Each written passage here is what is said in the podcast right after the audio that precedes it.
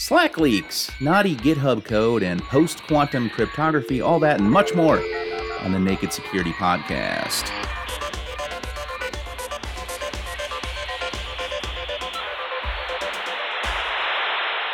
Welcome to the podcast, everybody. I am Doug Aamoth. With me, as always, is Paul Ducklin. Paul, how do you do today?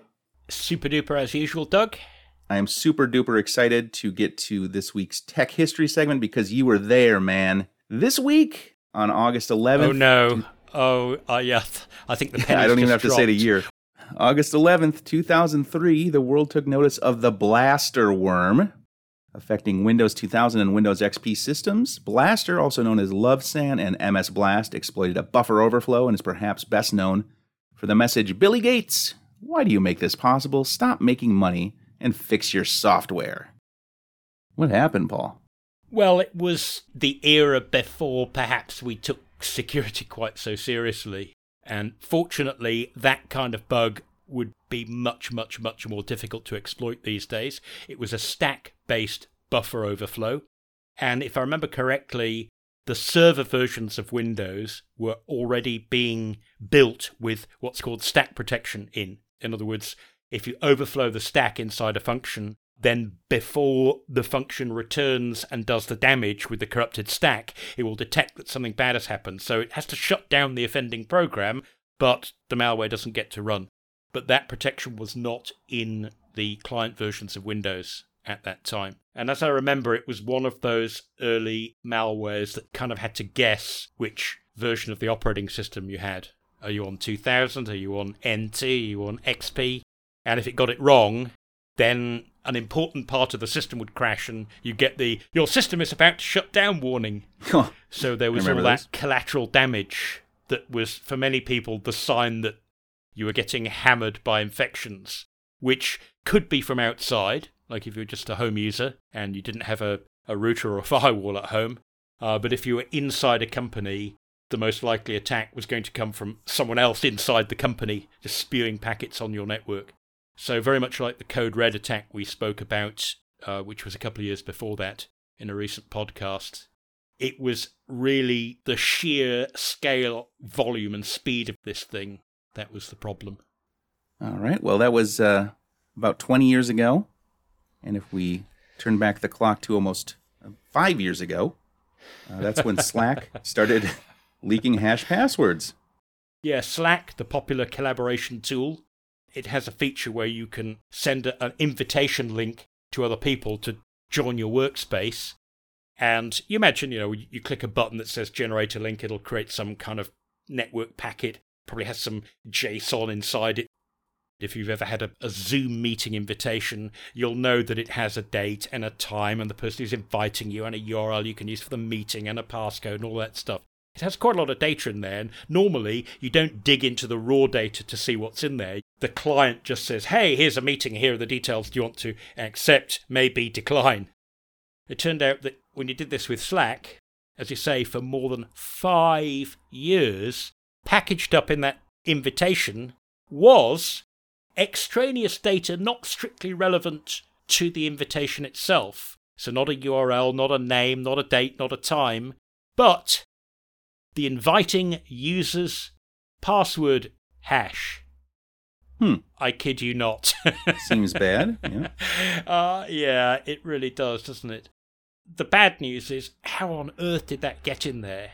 And once it was in there, how on earth did it evade notice for five years and three months? In fact, if you visit the article on Naked Security and look at the URL of the full URL of the article, you'll notice it says at the end, blah, blah, blah, blah, blah, for three months. Because when I first read the report, my mind didn't want to see it as 27, because it was the 17th of April to the 17th of July. And so mm-hmm. there are lots of 17s in there, and my mind blanked out the 2017 as the starting year. I, yeah. I misread it as April to July of this year. I thought, wow, three months, and they didn't notice. And then the first comment on the article was, it was hmm. actually the 17th of April 2017. wow. But somebody figured it out on the 17th of July, and Slack, to their credit, fixed it the same day. Like, oh, golly, what were we thinking? So that's the bad news. The good news is, at least it was hashed passwords, and they weren't just hashed, they were salted, which is where you mix in uniquely chosen per user random data with the password. The idea being twofold. One, if two people choose the pa- same password, they don't get the same hash, so you can't make any inferences by looking through the hash database. And two, you can't pre compute a dictionary of known hashes for known inputs because you have to create a separate dictionary for each password for each salt. So it's not a trivial exercise to crack hashed passwords. Having said that, the whole idea is that they are not supposed to be a matter of public record. They're hashed and salted in case they leak, not in order that they can leak. so egg on Slack's face. Slack say that about 1 in 200 users, 0.5%, were affected. But if you're a Slack user, I would assume that if they didn't realize they were leaking hashed passwords for five years, maybe they didn't quite enumerate the list of people who are affected completely either. And go and change your password anyway. Might as well. Okay, we also say uh, you're not using a password manager, consider getting one. Turn on 2FA if you can. I thought you'd like that, Doug. yep, I do. And then if uh, if you are Slack or a company like it, choose a reputable salt hash and stretch algorithm when handling passwords yourself. Yes, advice. and the big deal in Slack's response, and the thing that I thought was lacking, is that they just said, "Oh, don't worry. Not only did we hash the passwords, we salted them as well." My advice is that if you are caught in a breach like this, then you should be willing to declare the algorithm or process you used for salting and hashing and also ideally what's called stretching, which is where you don't just hash the salted password once, but perhaps you hash it 100,000 times to slow down any kind of dictionary or brute force attack. And if you state what algorithm you are using and with what parameters, for example, PBKDF2, bcrypt, scrypt, argon2, those are the best known password salt hash stretch algorithms out there, if you actually state what algorithm you're using, then A, you're being more open, and B, you're giving potential victims of the problem a chance to assess for themselves how dangerous they think this might have been. And that sort of openness can actually help a lot. Slack didn't do that. They just said, oh, they were salted and hashed. But what we don't know is, you know, did they put in two bytes of salt and then hash them once with SHA-1? Or did they have something a little more resistant to being cracked. Sticking to the subject of bad things, we're noticing a trend developing wherein people are injecting bad stuff into GitHub just to see what happens, exposing risk. And we got another one of those stories. Yes, somebody who now has allegedly come out on Twitter and said, Oh, don't worry, guys, no harm done. It was just for research. I'm going to write a report. Stand out from Blue Alert. They created literally thousands of bogus GitHub projects based on copying existing legit code, deliberately inserting some malware commands in there, such as call home for further instructions, interpret the body of the reply as backdoor code to execute, and so on. So, stuff that really could do harm if you installed one of these packages, giving them legit looking names borrowing apparently the commit history of a genuine project so that the thing looked much more legit than you might otherwise expect if it just showed up with, hey, download this file you know you want to. Mm-hmm. Really? Research? Mm-hmm. We didn't know this already? Now you can argue, well, Microsoft had owned GitHub. What are they doing making it so easy for people to upload this kind of stuff? And there's some truth to that. Maybe they could do a better job of keeping malware out in the first place. It's going a little bit over the top to say, oh, well, it's all Microsoft's fault. But it's even worse, in my opinion, to say, yeah, this is genuine research. This is really important. We've we've got to remind people that this could happen. Well, A, we already know that, thank you very much, because loads of people have done this before. We got the message loud and clear. And B, this isn't research. This is deliberately trying to trick people into downloading code that gives a potential attacker remote control. in return for the ability to write a report. That sounds more like a big fat excuse to me than a legitimate motivator for research. And so my recommendation is if you think this is research, and if you're determined to do something like this all over again, don't expect a whole lot of sympathy if you get caught. All right, we will return to this uh, in the reader comment at the end of the show, so stick around. But first, let us talk about traffic lights and what they have to do with cybersecurity. Ah, yes. well, there's a thing called TLP, the Traffic Light Protocol. And the TLP is what you might call a human cybersecurity research protocol that helps you label documents that you send to other people to give them a hint of what you hope they will, and more importantly, what you hope they will not do with the data.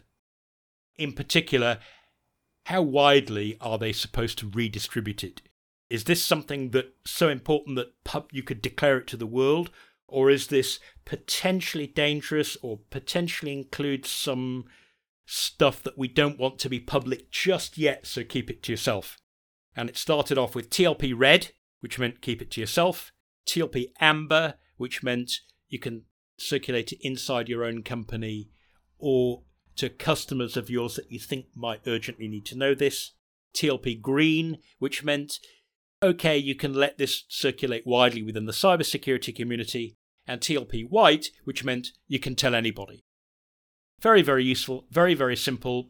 Red, amber, green, a metaphor that works globally without worrying about oh, what's the difference between secret and confidential, and what's the difference between confidential and classified, and all of that complicated stuff that needs a whole lot of laws around it.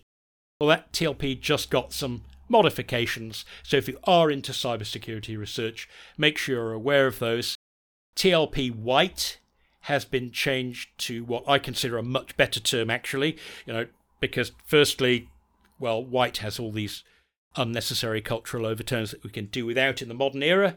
So TLP white has just become TLP colon clear, which to my mind is a much better word because it says you're clear to use this data and that intention is stated very clearly. Sorry, I couldn't resist the pun and there's an additional layer. So it has spoilt the metaphor a bit. There's it's now a five color traffic light. There's a special level called TLP colon amber plus strict. And what that means is you can share this inside your company. So, you know, you might be invited to a meeting, maybe you work for a cybersecurity company, and it's quite clear that you will need to show this to programmers, maybe to your own IT team, maybe to your own quality assurance people, so you can you know do research into the problem or deal with fixing it. But Amber Plus Strict means although you can circulate it inside your organization, please don't tell your clients or your customers or e- even people that you think outside the company that might have a need to know.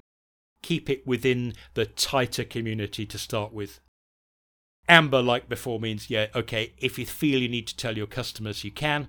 And that can be important because sometimes you might want to inform your customers, hey, we've got this fix coming. You'll need to take some precautionary steps before the fix arrives, but because it's kind of sensitive, may we ask that you don't tell the world just yet. Sometimes telling the world too early actually plays into the hands of the crooks more than it plays into the hands of the defenders. So, if you're a cybersecurity responder, I suggest you go to www.first.org forward slash TLP. Okay, and you can read more about that on our site, nakedsecurity.sophos.com. And if you are looking for some other light reading, forget quantum cryptography. We're, we're, we're moving on to post quantum cryptography, Paul. Yes, we've spoken about this a few times before on the podcast, haven't we? The idea of a quantum computer, assuming a powerful and reliable enough one could be built, certain types of algorithm that could be sped up over the state of the art today, either to the tune of the square root, or even worse, the logarithm of the scale of the problem today. In other words, instead of taking 2 to the power 256 tries to find a file with a particular hash, you might be able to do it in just just 2 to the power 128 tries, which is the square root, clearly a lot faster.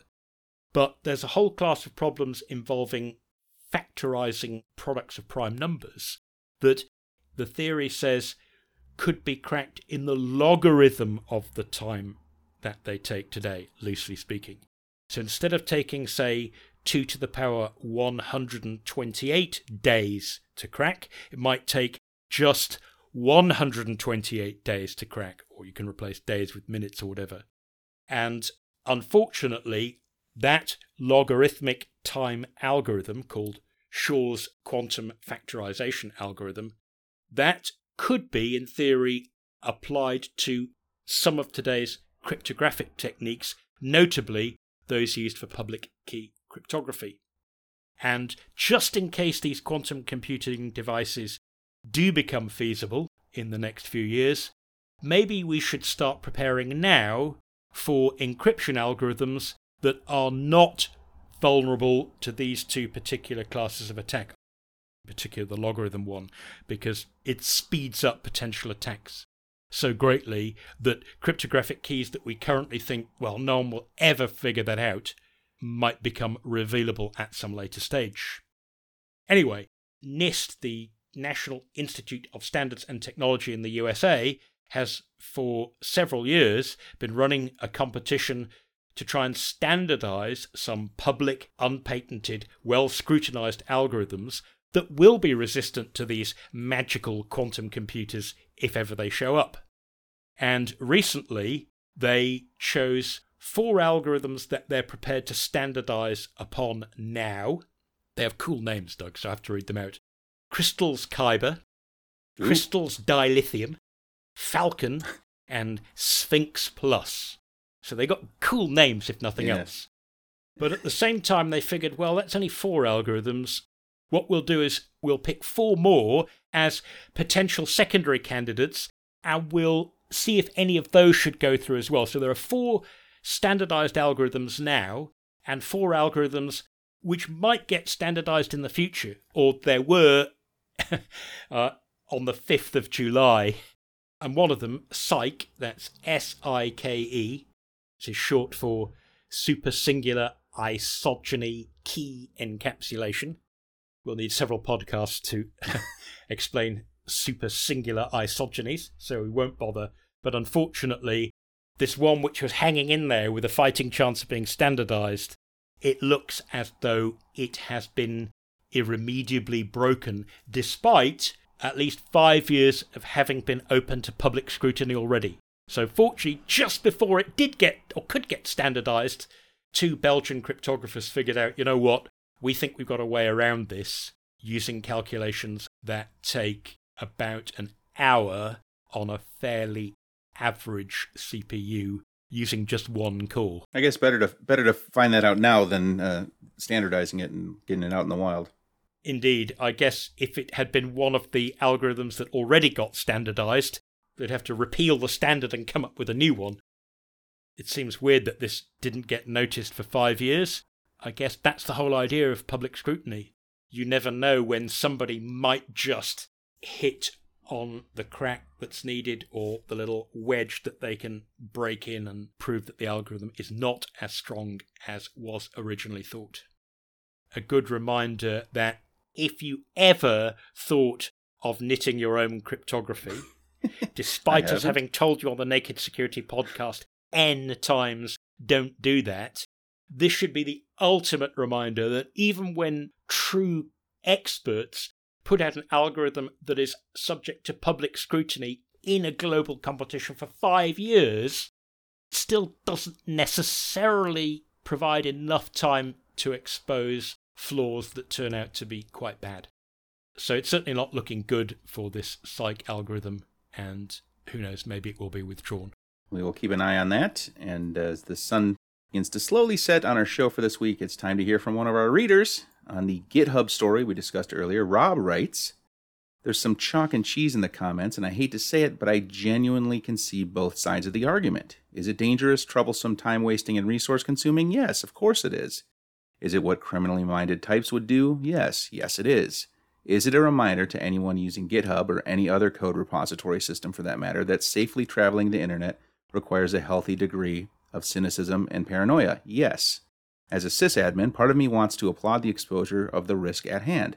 As a sysadmin to a bunch of developers, I now need to make sure everyone has recently scoured any pulls for questionable entries. Yes, thank you, Rob B, for that comment, because I guess it's important to see both sides of the argument, because there were commenters who were just saying, What the heck's the problem with this? Like, this is great. One person says, No, actually, this pen testing is good and useful. Be glad these are being exposed now instead of rearing their ugly head from an actual attacker. And my response to that is that, well, this is an attack, actually. It's just that somebody's now come out afterwards. Oh, no, no, no harm done. Honestly, I, I, I wasn't being naughty. um, I don't think you are obliged to buy that excuse. But this is not penetration testing. My response was to say very simply responsible penetration testers only ever act A after receiving explicit permission and B within behavioural limits agreed explicitly in advance. You don't just make up your own rules, and we have discussed this before. So, as another commenter said, which is, I think, my, my favourite comment, eCurb said, I think somebody should walk house to house and smash windows to show how ineffective door locks really are. This is past due. Someone jump on this, please. And then, just in case he didn't realise that's satire, folks, he says, not. I get the idea that it's a good reminder, and I get the idea that there are things that if you're a GitHub user, both as a producer and a consumer, there are things you can do. We list them in the comments and in the article. For example, put a digital signature on all your commits, so it's obvious that the changes came from you. There's some kind of traceability and don't just blindly consume stuff because you did a search and it looked like it might be the right project. Yes, we can all learn from this, but does this actually count as teaching us that, or is that just something we should learn anyway? I think this is not teaching, it's just not of a high enough standard to count as research.